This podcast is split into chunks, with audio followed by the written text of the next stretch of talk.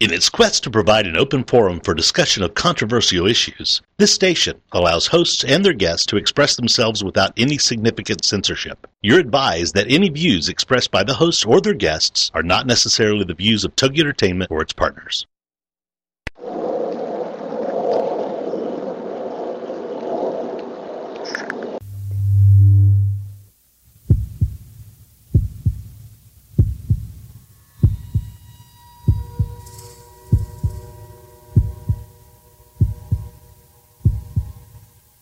Come with us on a journey into the unknown, the unexplained, and the unbelievable. We will test your senses and challenge your beliefs. A world where science and religion clash. Or do they? You will meet real people and hear real stories, but you will not believe.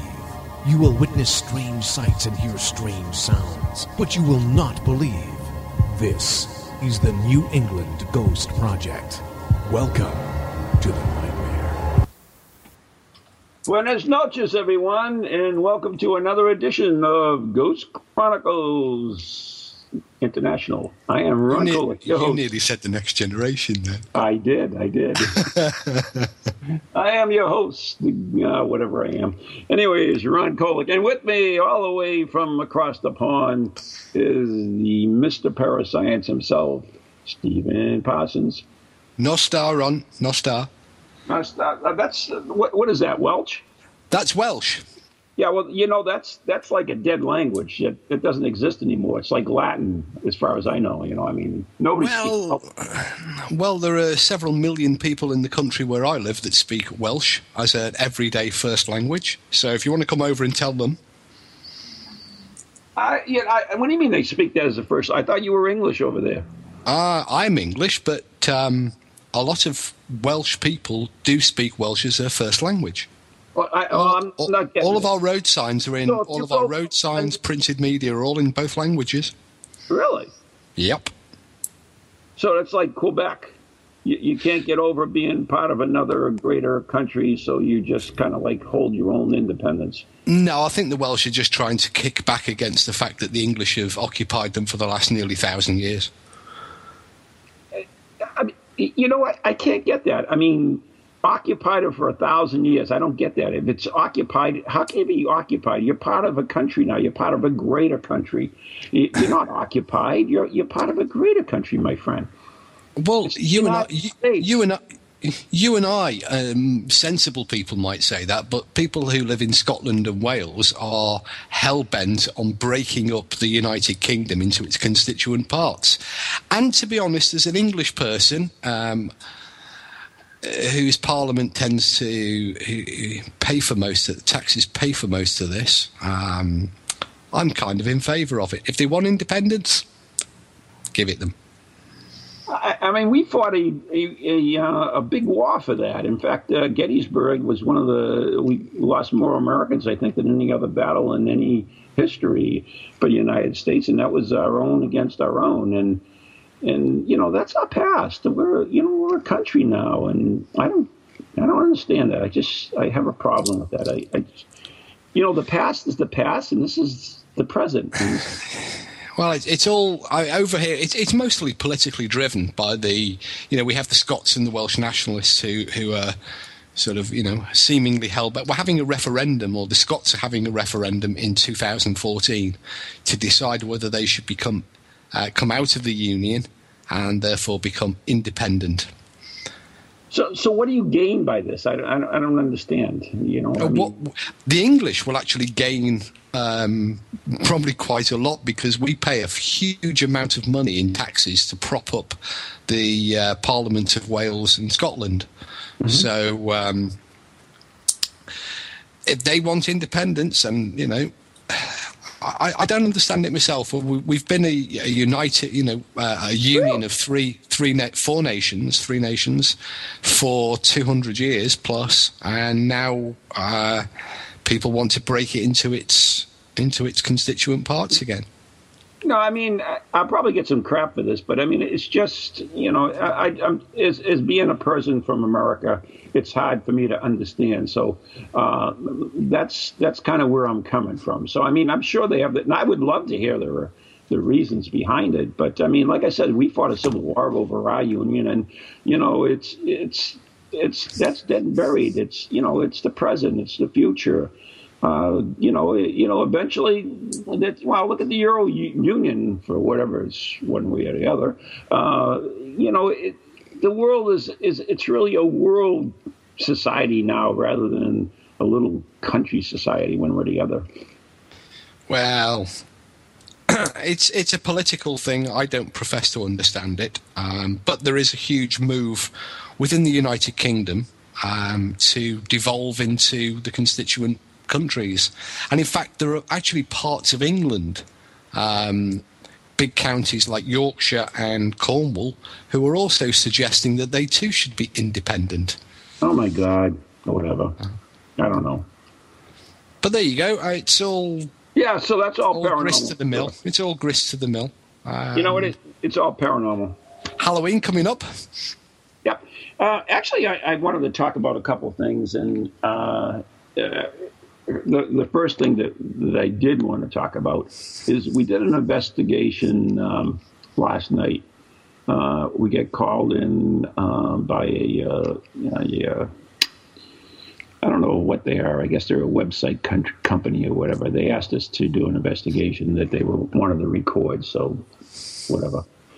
So we went to this old building that I grew up with in Lowell, which is really close to us, which is great because usually you have to travel two hours just to go anywhere. So um, it was a four and a half story building plus um, a basement and two buildings combined together and a tunnel. So it was really really interesting. And we just went in primarily as a, a preliminary investigation where, you know, it's kind of like a walkthrough and we had a medium with us for whatever you believe. And, uh, we got our impressions and took pictures and all that stuff. So, I mean, you ever do anything like that, or, or do you even give credence to anything like that, where you just do a walkthrough? Yeah, so, I mean, certainly for um, media type productions, and um, it, it is just that. It, it's a one night walk through, um, quick look at what's happening. And I guess also what's important, particularly with the media um, investigation, is that you can use it, or I try to use it to uh, perhaps put across, you know, some element of why we're there and you know what we hope to achieve by being there, albeit that we can't actually you know necessarily achieve that in a single visit. Um, but I think you know those sort of, particularly this time of year, while interest is high in the paranormal and, and ghosts and hauntings, I think it's a great opportunity to to use. Um, I'm going to say that that word I'm so fond of. Um, use education for or entertainment for education. So Mm-hmm. You know, and edutainment is the, is is a good thing. Yeah, yeah.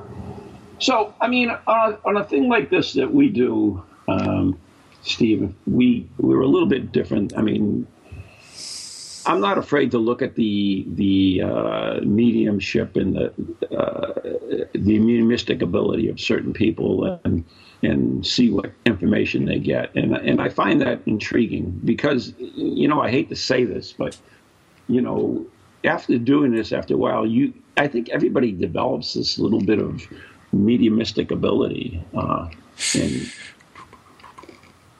I don't.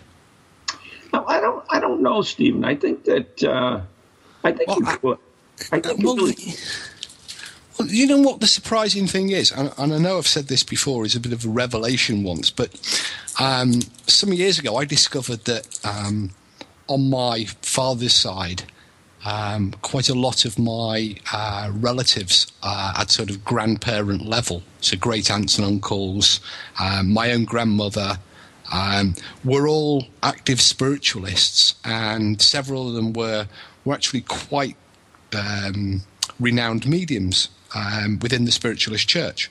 Really? So, so you know, I've got nothing against mediumship, and you know, we've talked about it before, where I've said that the medium is, you know, could be used as part of the investigation, and there is certainly, you know, very very compelling accounts where it would be foolish and naive to dismiss. the ability of mediumship. Um, I remain at the moment in the in the position where, except for one or two instances, I've never been in a position where I've been blown away by anything a medium has said. Right. Um, and and I don't honestly think I'm being overly skeptical. I think I'm, you know, just looking at it broadly. Um, but I do recognise that there are, you know, there are uh, good accounts, well researched, well documented accounts um, of mediums who seemingly do the inexplicable, and um, that would also hold true for accounts of survival. You know, there are there are accounts in the in the records in the archives where it is very difficult to come to any other conclusion um, other than we survive bodily death. But I think, in terms of what, what I do as a ghost hunter, um, you know, mediums and spiritualism, I think that's actually or should be entirely separate from ghost investigation. And realistically, until the TV, until Derek Acorah came along with Most Haunted, um, you almost never saw mediums on ghost hunts. Really? Um, I mean, Harry Price did take mediums into, or me, uh, spiritualist methods were used um, in haunted houses, but you never had the situation where mediums would become ghost investigators or would join ghost investigation teams or lead ghost investigation teams. Um, you know, it always struck me as rather surprising because, you know, in terms of being a medium and a spiritualist, why are you looking for a ghost when you already, as part of your belief structure, you know, um, believe that they're there? You know, Well, it's- you uh, believe in survival. You believe in yeah. uh, spirits. So, yeah, sure.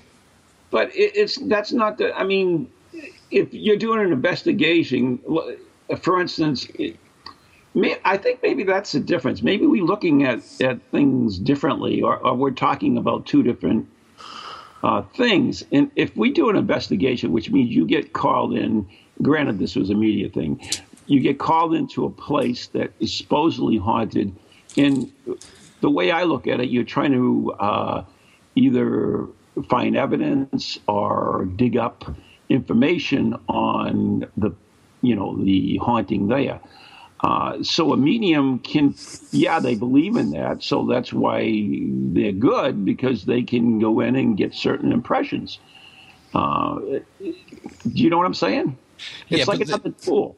Yeah, but that's an assumption-led approach because you are already assuming that, um, or there is the assumption being made that in order to understand what's taking place, you need to um, have, you know, you, you've assumed that there's a spirit or a ghost involved. When in actual fact, the way I approach an investigation is, I take I take the, the, the evidence, the account of the people who are, who have asked me to get involved, and then look at uh, starting at the most likely and working to the least likely. So first of all, it, it eliminates all of the normal, known, mundane, and see what's left.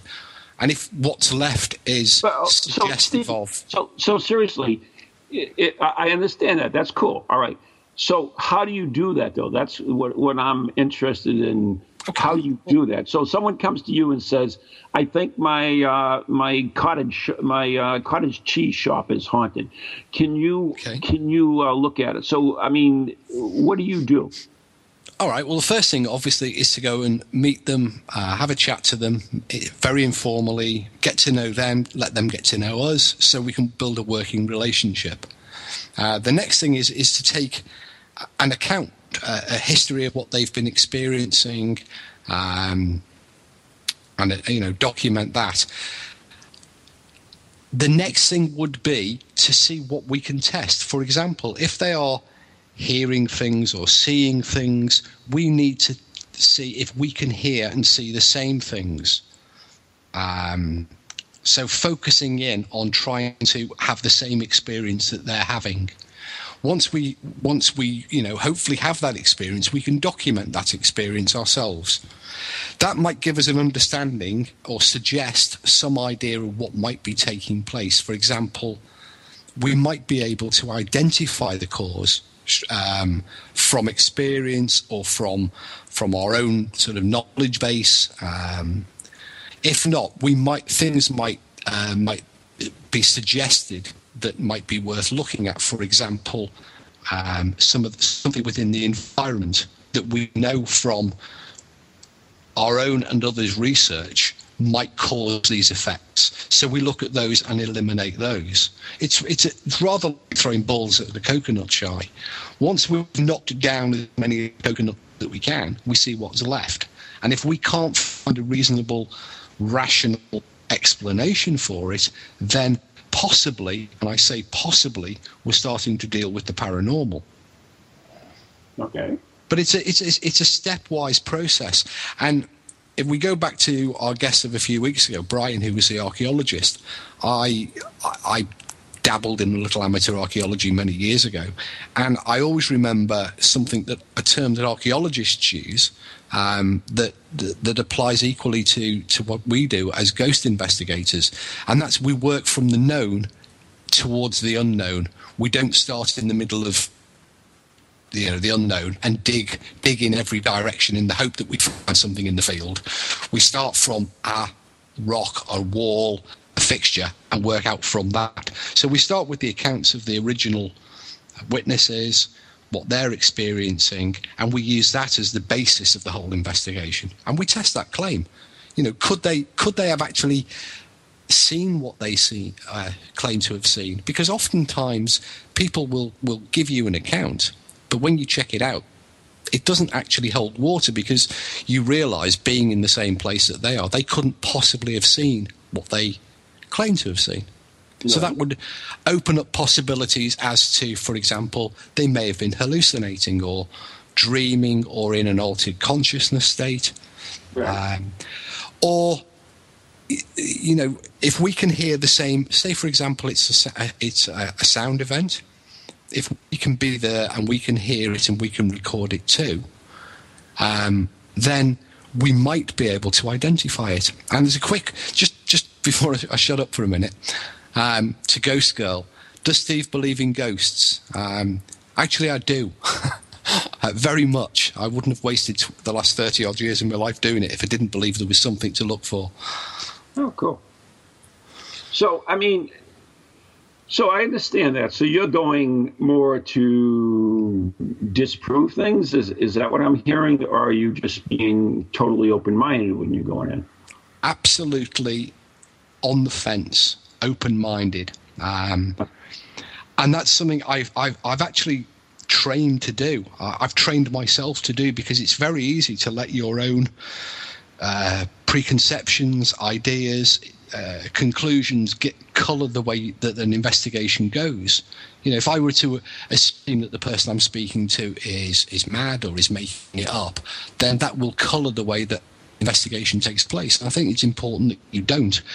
Um, it's very important that that um, in terms of an investigation, uh, you right. take what you're given at absolutely face value. It's I, I remember from my from my nursing days um, another sort of useful line that um, was uh, relates to pain because pain is very very difficult to measure, and within medicine, pain is as real as the patient reports it to be. Um, and is as severe as the patient reports it to be. So, whatever the witness tells me is their experience, I initially accept it at full face value. I understand. So you go in, you're open minded. Okay, understand that. You you try to you do your interviews. You you uh, go through. You try to uh, recreate, I guess, even this or, or, at least attain the same experiences as whoever the client is in the uh, cottage cheese cottage that we uh, yeah. are investigating. And uh, then what? I mean, what if there, there are, you've checked off all the normal boxes, as Richard Fields like to say, or ticked off all the normal boxes. What if there are some that are left? Well, that that's where it's. I think it's it's most interesting because it's there's something left after we've ticked off all the normal boxes that we're really, really. That's the nub, isn't it, Ron? That's what we're there for. Right. Because we're getting as close as you know we're as close as we're likely to get to the paranormal and to understanding it. And mm-hmm. we're not going to be wasting our time looking at the normal stuff because we've eliminated that now. And so we can focus all our efforts and energies on trying to understand this thing that we don't understand. Well,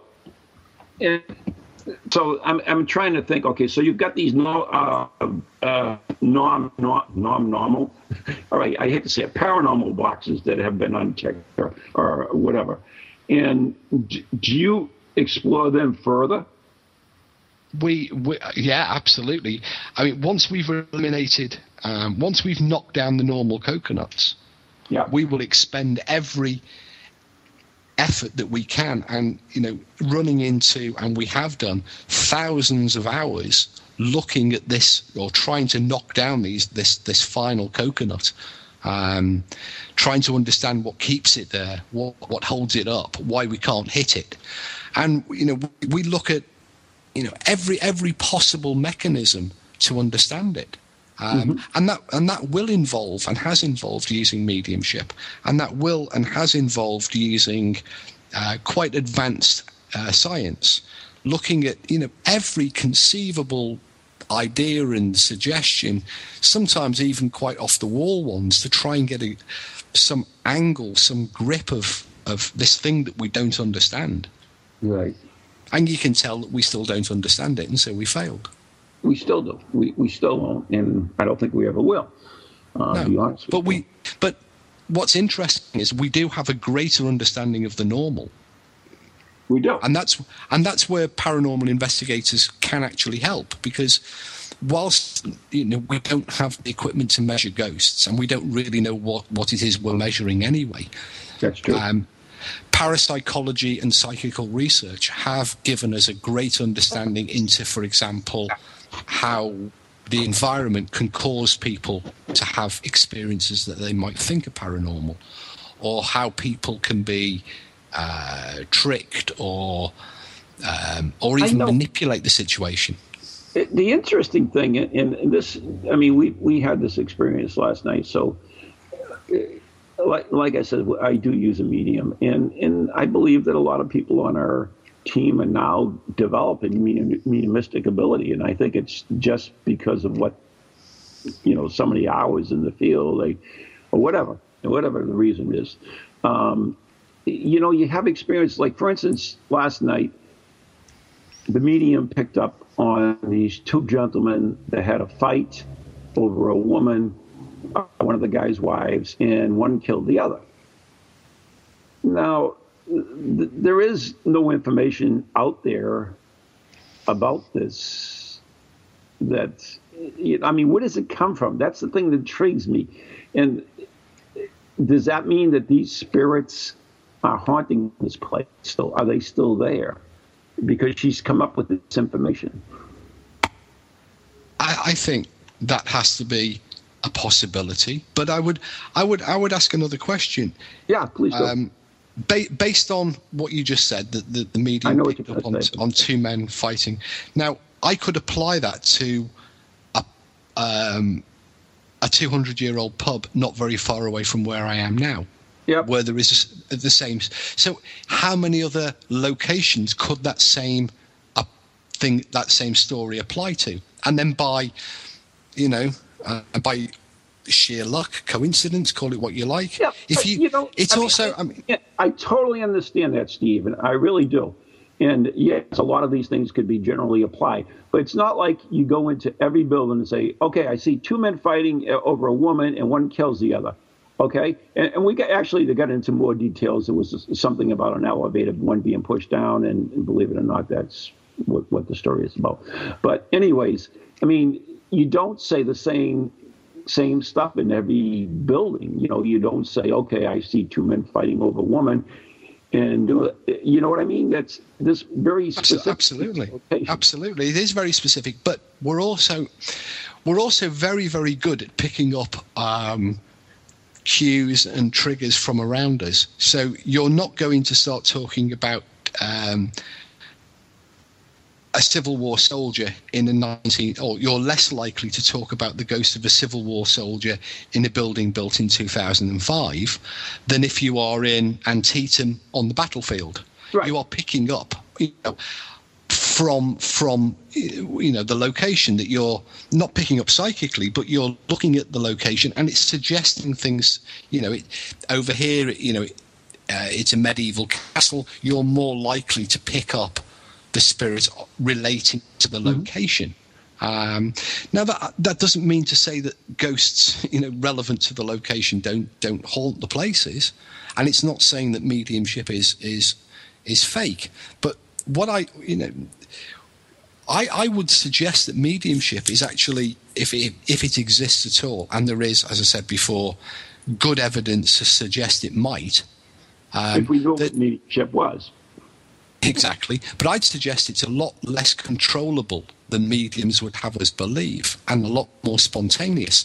And what you might I agree, see, I agree, absolutely. What you might be seeing with your um, observation that people are becoming more psychic is that when when you spend a lot of time in old buildings and people who are interested in history spend a lot of time on in old old buildings or people who are interested in battlefields spend a lot of time um, you know in that sort of environment. You read about it. You become more in tune with it. You empathize with it more. And if people are out in these locations week in week out then maybe they are just becoming more emp- empathic towards the location. I know, but who, who says mediumship isn't really empath? Empath? I can't even say it. Empathicism. well, it might be. It might well be, and and so your observation that people are, be, are developing more mediumistic ability is, you know, perfectly valid, and it might be that they're becoming more empath- empathic. Right. Um, and that might be me, and that might be mediumship itself. I know we're coming up to the break. Yeah, we don't know what mediumship is, which is another story in itself. But I know we're just about coming up to like 30 seconds to break. But, um, you know, we're in this building. It's a big old building called the Pollard Exchange. Okay. So I'm up on the third floor and I'm, I go to one section of the building and all of a sudden I feel like I want to bounce. I want to, I want to move like a, a, child or, or even over, like dancing. And, and, and I, I, get this feeling and I really have no clue. I mean, here we are in a dock building, and, and this happened in his tunes. So, what do I find out? I found that that floor happened to be a jazz club. So, anyways, we've got to take a break right now, and we'll be right back. You are listening to Ghost Chronicles International with Mr. Parascience himself, Stephen Parsons, in New England's own Van Helsing, Ron Kolek, right here on Pararex Ghost Channel and TogiNet. We'll be right back.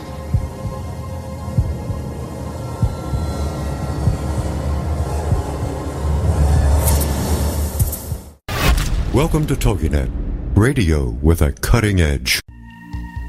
Feel the need to do some soul searching or make some changes in your life to create a more positive future?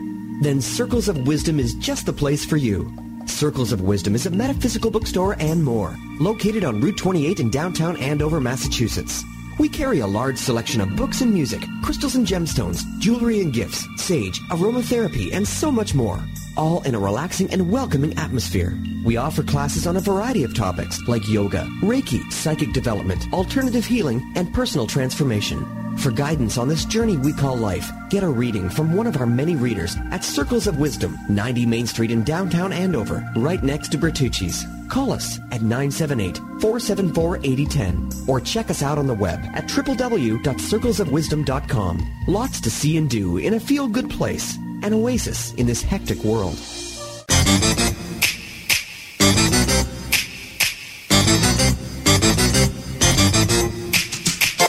They're creepy and they're kooky, mysterious and spooky. They all talk gobbledygooky, the Parax family. The shows are paranormal, not stuffy but informal. The topics are abnormal, the Parax family. They're strange, unrestrained. So grab your favorite brew. It's time to rendezvous as we give awards to the Para X family. Take 6,000 1427. All right. Hi, I'm Ron Kolek, author and lead investigator of the New England Ghost Project, New England's own Van Helsing. And I'm Ann Kerrigan, the blonde bombshell, and I'm the lead investigator of East Bridgewater's Most Haunted. And we'd like to invite you to tune in Ghost Chronicles, The Next Generation, every Wednesday night at 7 p.m. Eastern Standard Time on www.toginet.com. So, so Ann, what are they going to hear on this stupid show? What are they going to hear? They are going to hear things that they can't believe are happening. Like uh, Beyond Bizarre. And cemetery tripping. Oh, that's your deal, right? Absolutely. Yeah, one of these days you're going to get uh, so scared of one of these cemetery tripping things that uh, you'll, I'll have to get a new co-host. I am brave beyond belief. Yeah, we'll see. scares me. So, anyways, if you're bored and you got nothing to do on Wednesday night, tune in to Ghost Chronicles Next Generation with Ann and Ron. See you then. Everything you heard about witches is true. Halloween is the time of year when the shades of the dead whisper from forgotten places spirits walk among us. The witches of Salem, Massachusetts honor this time with Festival of the Dead, an annual event series that explores death's macabre customs, heretical histories, and strange rituals. Founded by Salem witches Sean Poyer and Christian Day, and hosted by the foremost authorities on the spirit world, Festival of the Dead beckons guests to step through the veil into a mysterious realm where spirits await you. To learn more or to purchase tickets, visit festivalofthedead.com or call 978-740-9783. Happy Halloween!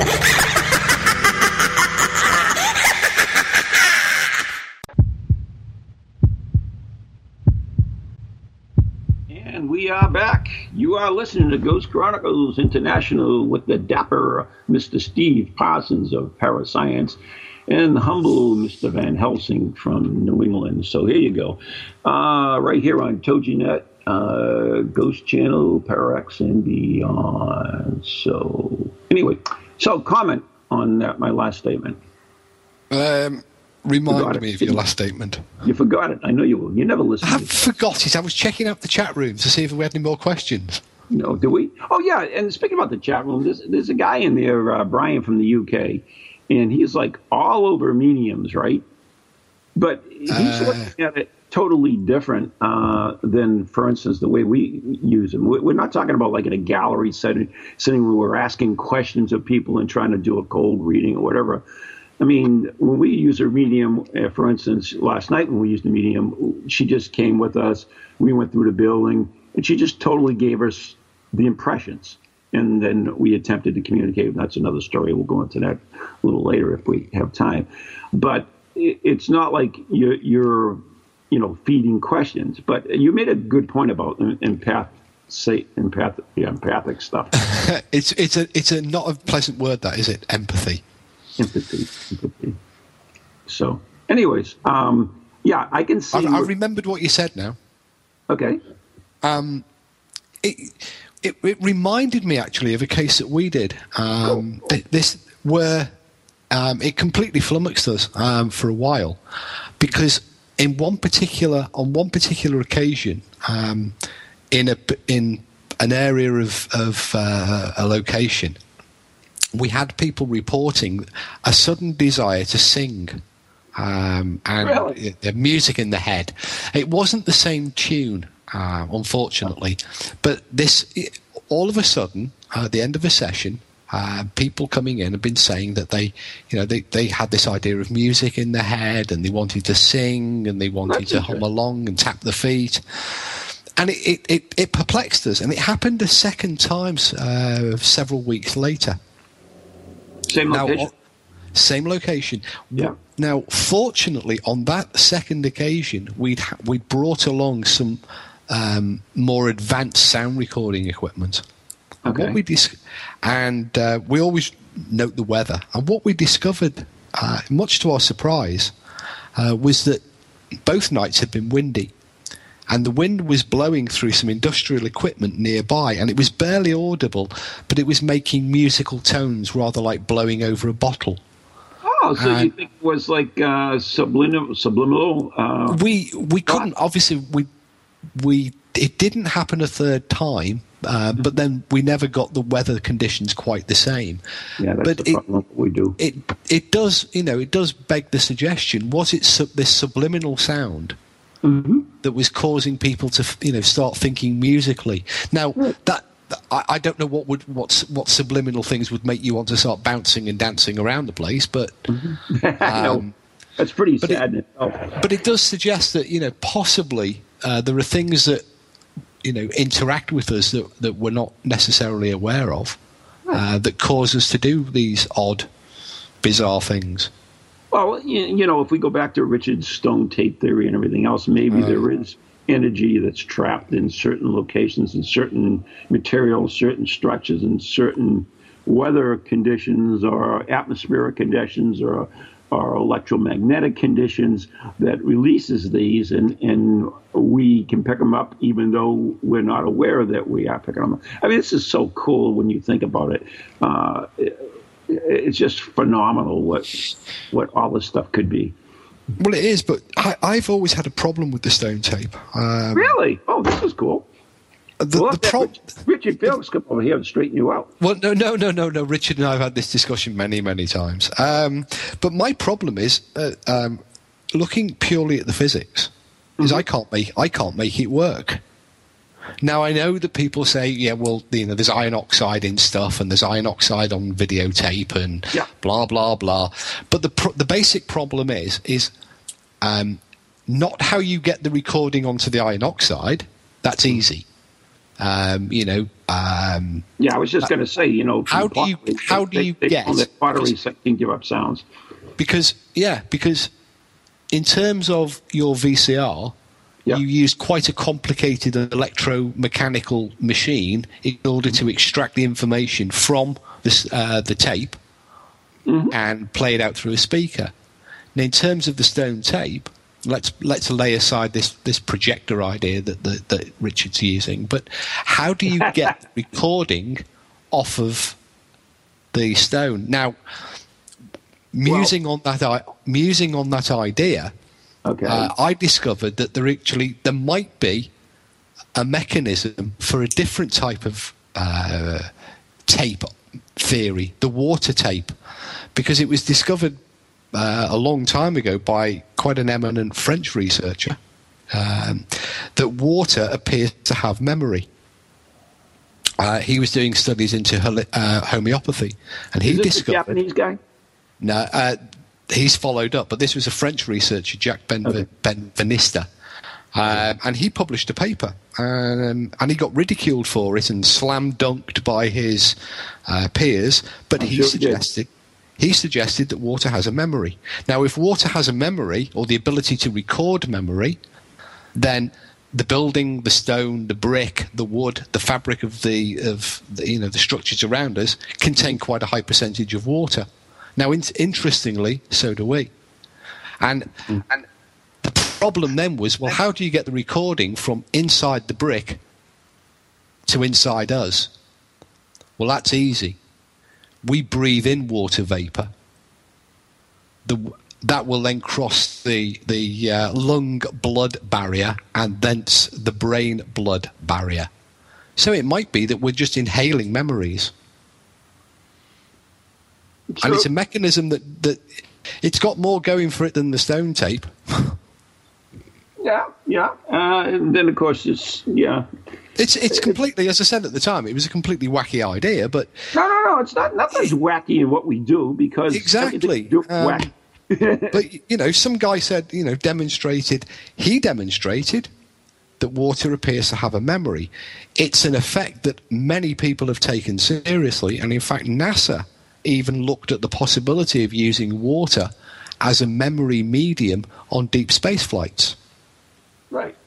So, if water can can retain memory of thoughts and emotions, then water m- would be a better common medium between us and a lump of brick True. True. because it's common to both.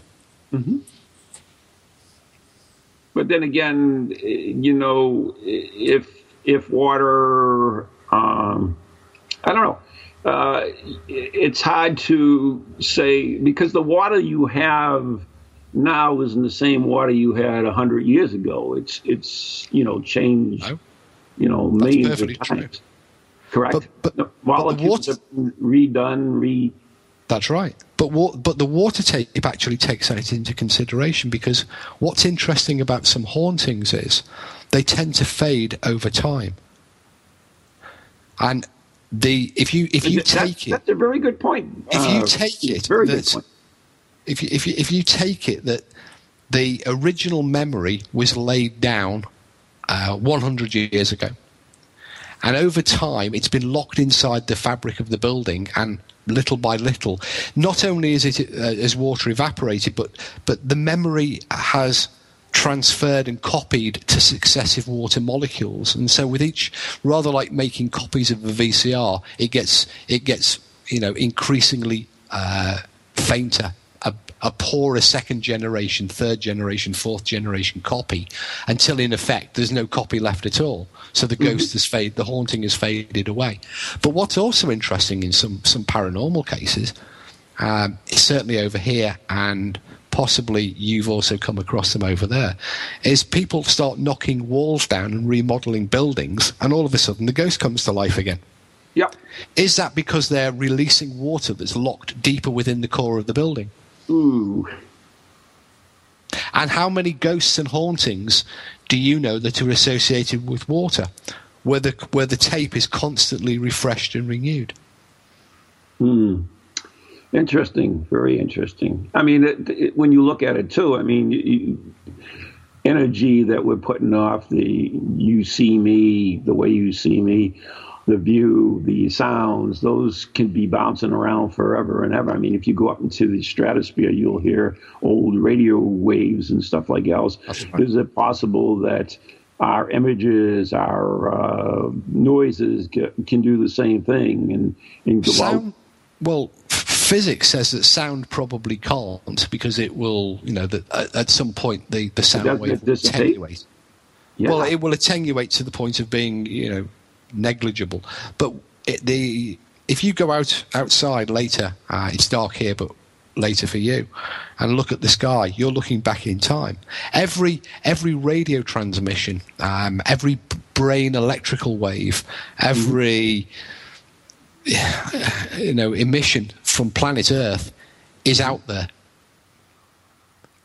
Um, so you know if you if, if if you were on the outside looking back at planet Earth and you had a highly sensitive electromagnetic receiver, you would be able to listen to our radio communications, um, monitor our biorhythms, um, etc., etc., etc. But again, you'd be looking back in time. Right. So, anyways, I mean, this Cool, isn't it? all this we're talking about, and of course, I, I notice Brian is is right on this again. Uh, he, glad he's listening to the show. You know that. Um, he is he is listening to the show. Yeah, I know he is. That's what I mean. That's I'm, I'm very happy he is, and, and he wants to get involved. Um, but he goes into uh, quite a bit about oh, well, what if a drought? How does that affect uh, the water tape theory, and and uh, also how does it affect the camera and other mechanical devices that record them? Well, what, what when I originally wrote the article, which is on the Parascience website. Um, Cool.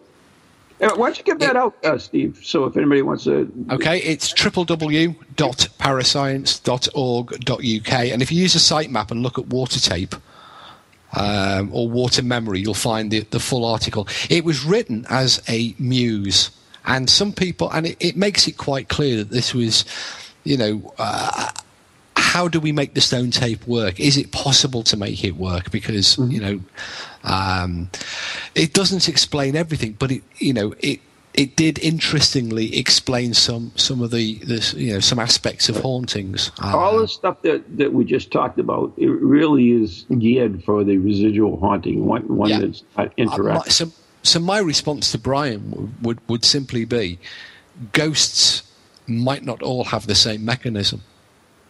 So the, the water tape idea would explain possibly those type of phenomena. It wouldn't explain ones that were uh, interactive, electromagnetic, or interactive in a different way. Right. I, I agree totally in that. Uh, the, the, I mean, that's why I love what I do, Steve, and I think you do too. Is just that the, the possibilities, the theories are, so fascinating. They're so vast. There are there are ones we haven't even even thought of yet. I mean, it's just it's just simply amazing. And every and I've really enjoyed doing the show with you because you and I are not necessarily alike, but yet we're not necessarily different either. And we we come up with some really great stuff. And and speaking of the show, I was on iTunes last week, and it was number 13 in our uh, category, which was kind of cool. Ooh, that's lucky, lucky 13. I think it, it, goes back to what we were saying earlier, doesn't it, about uh, the fascination for ghost hunting is is that perpetual problem solving, that that idea of trying to get some grasp on that final coconut, what's keeping it there, how do we get rid of it, what's it made of? Is it a coconut? Um, yeah. You know, that's the. These are the. As I said before, we will use every tool at our disposal. We'll, you know, mediumship, extreme science, and sometimes the plain bizarre. In in because you know we might be dealing with the plain bizarre, and it might be. Uh, you know, that's the only the only way we're going to get a grip of it. I mean, some of them, you know, logic, common sense, and good sound practice uh, do do point us very strongly, you know, a, away from certain things, like the fact that you know we set up a thirty dollar meter on a table and then we chat to it, or we fiddle with the top of the mag light and we talk to the flashing light. Mm-hmm. Um, you know, we're just wasting time um, doing that. And we also have some dice rolling to do as well. Just oh my god! Yeah. but you know the interesting thing, and I know myself, and in since I've started doing this, and it's been I don't know 12, 14 years now, whatever, earnestly. Um, my beliefs have changed during the time, in that uh, being open-minded, always open-minded, and and trying to understand everything that I become involved with my beliefs have changed from that first day when I first started looking for ghosts to now. So, I mean, a lot of people will tell you everything is black and white out there, but I, I believe that if you just try to put everything in those little boxes, that it, it, it doesn't fit. You really have to look a little bit beyond those boxes. Yeah, I agree, and I'm like you um, in terms of opinion and the difference um, now to when I started um, is unrecognizable. Um, because I think when you're dealing with what you and I deal with and what, what you know, the, uh, Brian and Roy and all the others out in the chat room deal with, you are constantly having to evolve uh, your ideas, your opinions. You know, it, it's like being a chameleon. Um, you know, one week you're a believer, the next week you're a skeptic, then you're a believer, then you're a I don't I don't really know, and backwards and forwards as the the evidence pulls you in different directions. Um, you know, staying staying open minded is incredibly difficult. Oh, absolutely. But you, you, I noticed uh, we get off of water memory a little bit, but there was a question from the. Uh, Ceiling Cat in the Pararex chat room, and she said uh, there was a theory by a Japanese scientist. I think that was Emoto or something like that. Is That's name. right.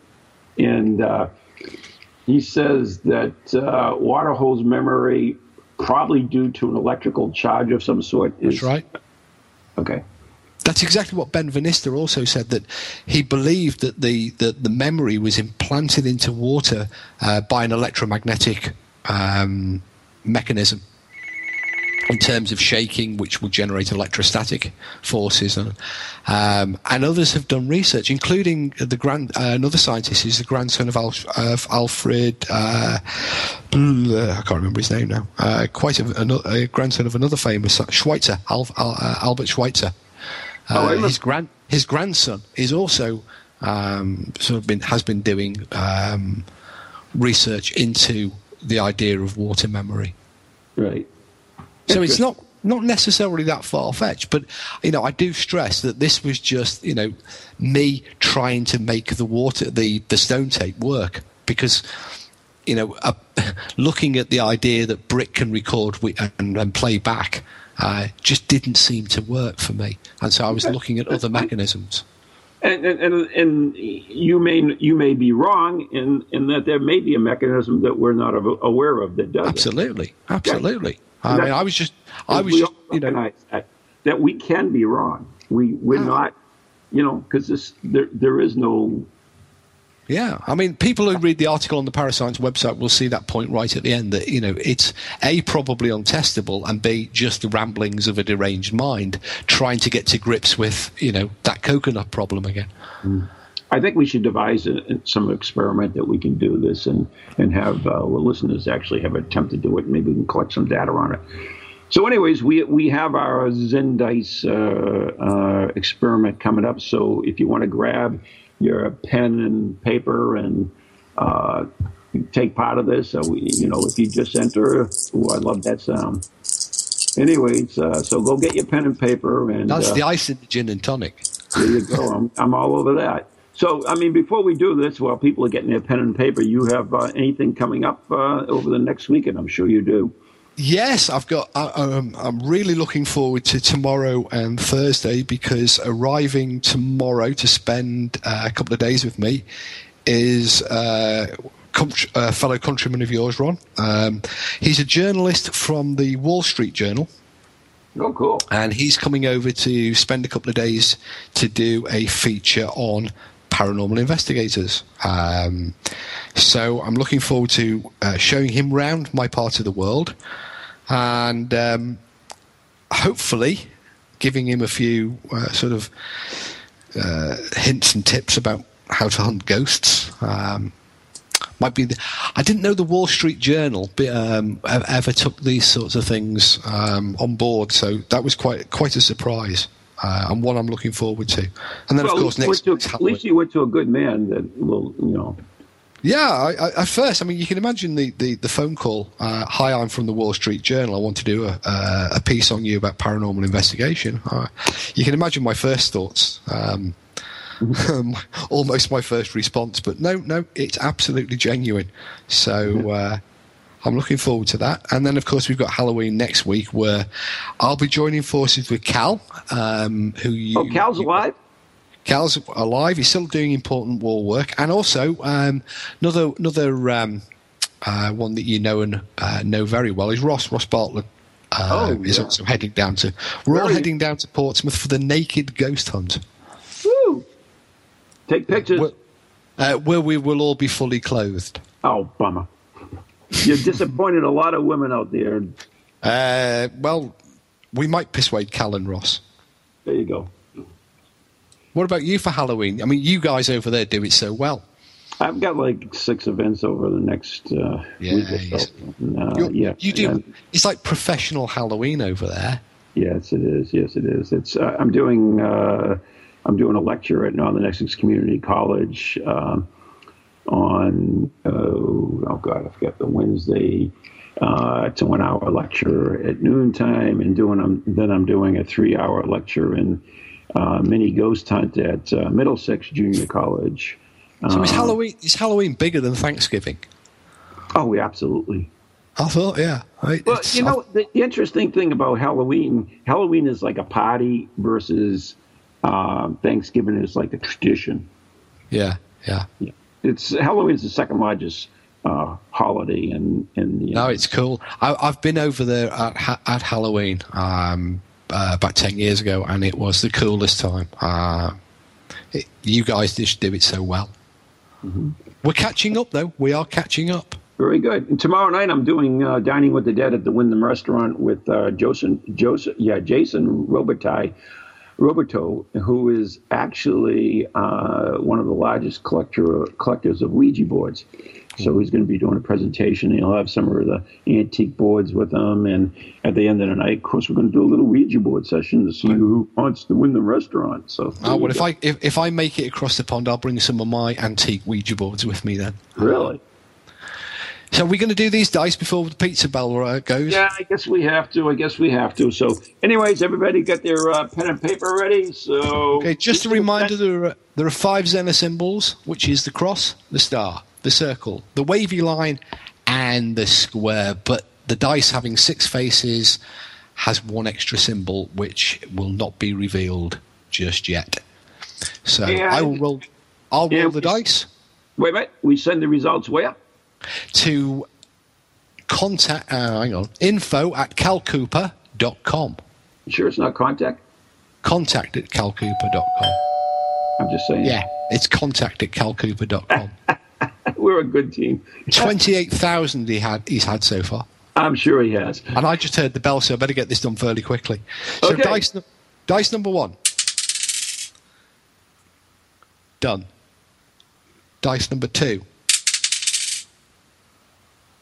Done. Dice three. Dice four.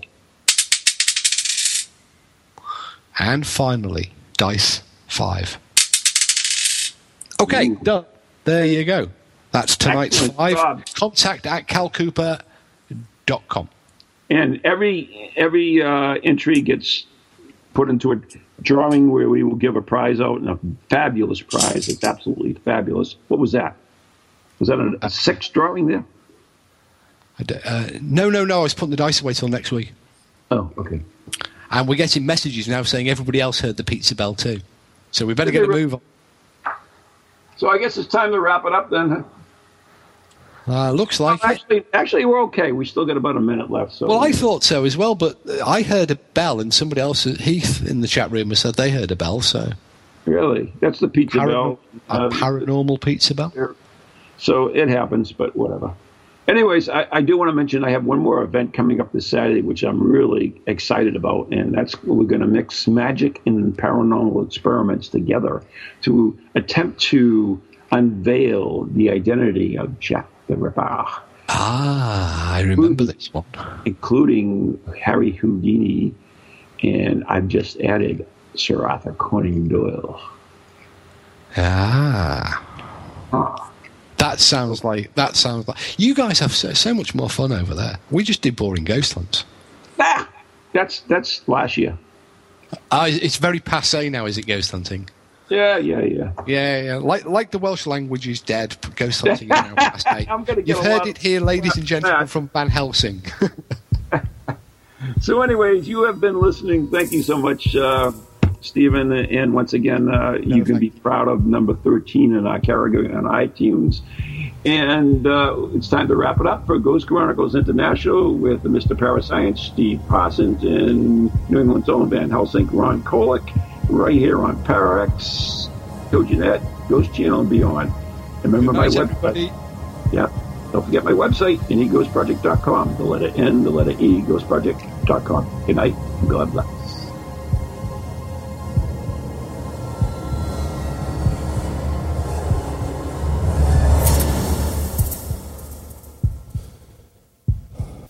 From ghoulies to ghosties, long-leggedy beasties, and things that go bump in the night.